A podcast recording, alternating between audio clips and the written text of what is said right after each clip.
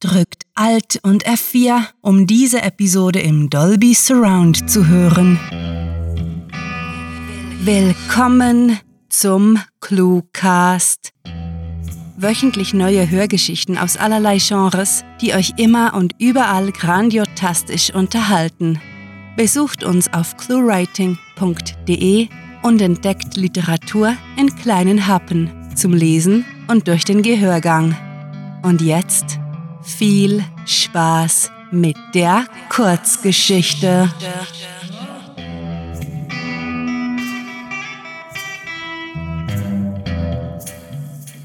Special zum 1. April.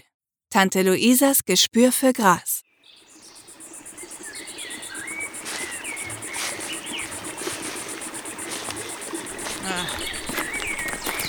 Stefans Bartstoppeln juckten. Er kratzte sich mit einem übellaunigen Seufzen am Kinn. Die Jugend musste wahrlich das komplizierteste Alter sein. Er kraxelte die alte, von jungen Trauerweiden bewachsene Trockenmauer hinab, landete mit seinen ausgelatschten Turnschuhen auf den Steinen.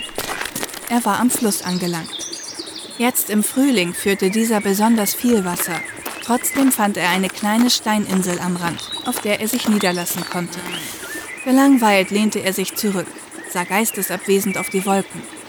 Bis auf das stete Plätschern, gepaart mit Grillenzirpen, war nichts zu hören. Endlich hatte er seine Ruhe. Außerdem, was sollte man in einem Tal in den Bergen schon anderes tun als kiffen und am Fluss abhängen? Genau, nichts.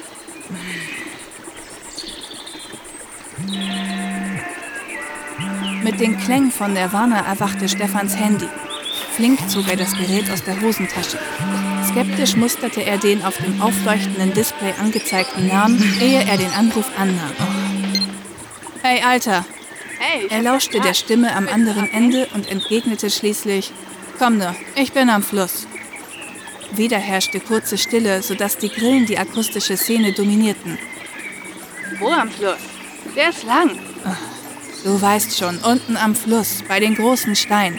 Aber nicht da, wo Tante Luisa ihre Haarschleife verloren hat sondern dort, wo Frederik sein Moped versenkt hat. Eben am Fluss. Warten. Diesmal noch weniger lang. Cool. Bis dann. Okay, bis dann.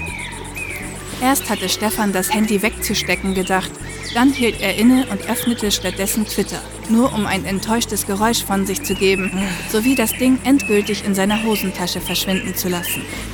Die hübsche Chantal, Mädchen seiner Träume, das unbedingt Ballerina werden wollte, hatte ihm noch nicht auf seine Direktnachricht geantwortet. Wie forsch durfte man denn bitte fragen, ob sie was unternehmen möchte, wenn man sich dabei gleichwohl halbwegs anständig aufzuführen gedachte? In diesem Moment schien sie ihm die einzig mögliche Liebe zu sein, die Flamme seines Lebens. Das Knattern eines Mopeds erklang aus der Ferne, kam schnell näher und übertönte bald, zusammen mit den unter den Reifen prasselnden Kieselsteinen, das immer gleich dahin plätschernde Schmelzwasser. Stefan sah auf, warf den rötlich gemusterten Stein, den er betrachtet hatte, äußerst lässig in die Wellen. Für wen tat er das nur?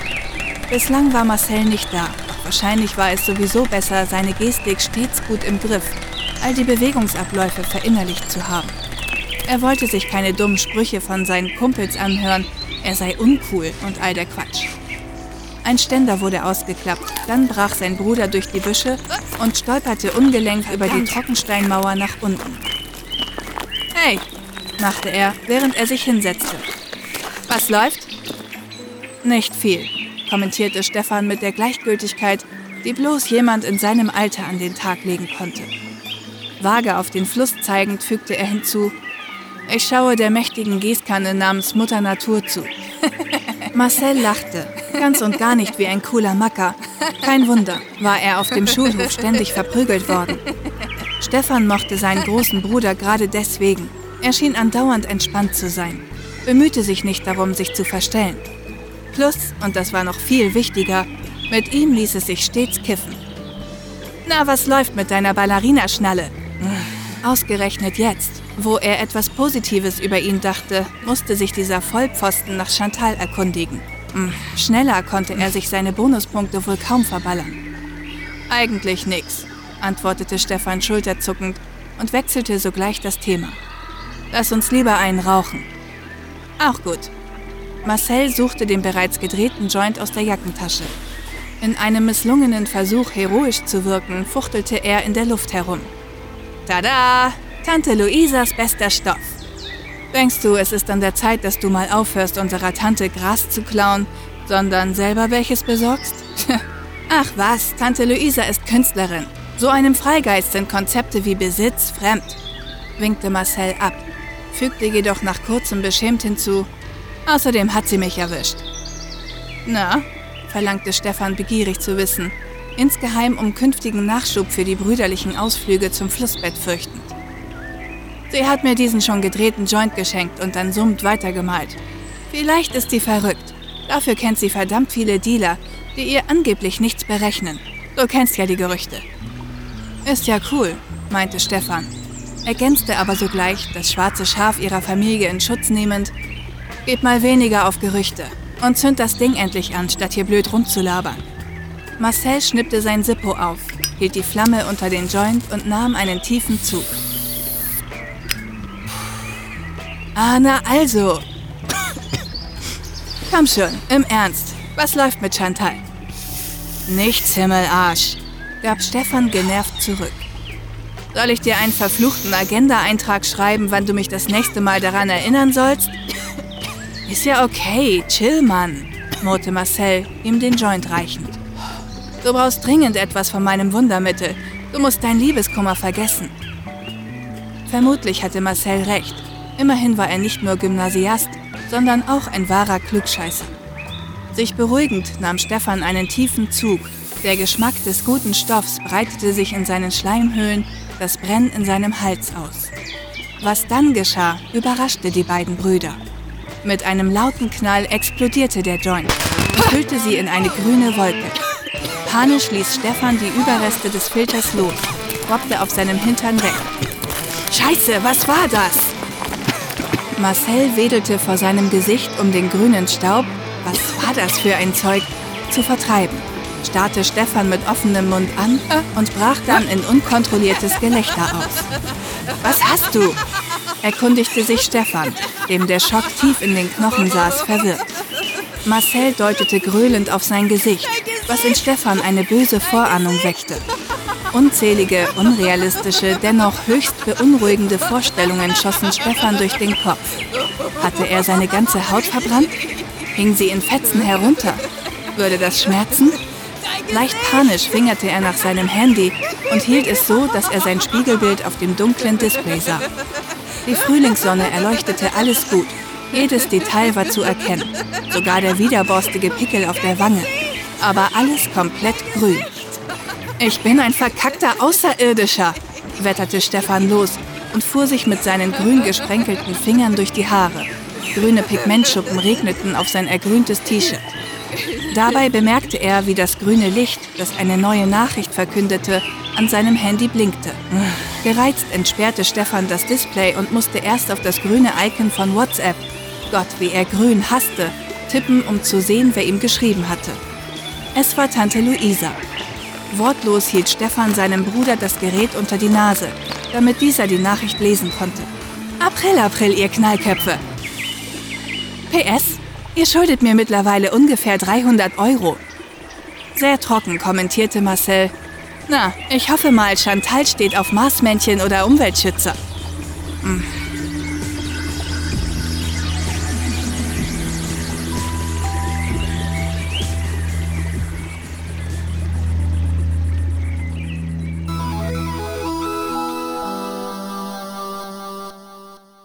Das war Tante Luisas Gespür für Gras geschrieben von Sarah. Für euch gelesen hat Nadine Most. Diese Kurzgeschichte spielt am vorgegebenen Setting unten am Fluss bei den großen Steinen, aber nicht da, wo Tante Luisa ihre Haarschleife verloren hat, sondern dort, wo Frederik sein Moped versenkt hat. Und beinhaltete die Clues Agenda-Eintrag, Ballerina, Twitter, Gießkanne und Bartstoppeln. Wenn euch diese Hörgeschichte gefallen hat, dann besucht uns auf cluewriting.de, wo im Shop noch mehr Literaturspaß auf euch wartet und zwar in digitaler sowie gedruckter Form. Wer es postapokalyptisch mag, darf Rahels Horrorroman Nach Hause nicht verpassen und wird dafür mit akustischen Extras belohnt. Und Science-Fiction-Abenteuer in Serie gibt es von Sarah in der Promise-Reihe. Euch gefällt unsere Arbeit und ihr möchtet eure Freude mit uns teilen? Dann schaut auf patreon.com slash cluewriting vorbei und unterstützt unser Projekt mit einer Kleinigkeit. Damit werdet ihr zu den Grandiotasten, die wir mit literarischen Rewards wie exklusiven Kurzgeschichten und der Möglichkeit, als Gastautor bei uns aufzutreten, beschenken. Apropos Grandiotasten, was wäre der Cluecast ohne seine Stimmen? Auf unserer Seite entdeckt ihr sie alle, also besucht diese Helden des Cluecast auf cluewriting.de slash cluecaster und vergesst nicht, dem Echo ihrer Stimmen zu folgen. Das war es für diese Folge und wir verabschieden uns mit dem Cluecaster-Kampfschrei. Mit fantastiliardischem Dank fürs Zuhören und den besten Wünschen. Eure Cluecaster. Wir haben schon gepodcastet, als ihr noch Blogger wart. Der Cluecast ist eine Produktion der Literaturplattform ClueWriting. Für Feedback, Anregungen, Literatur und weitere Informationen begrüßen wir euch jederzeit auf www.cluewriting.de. Grandiotastischen Dank.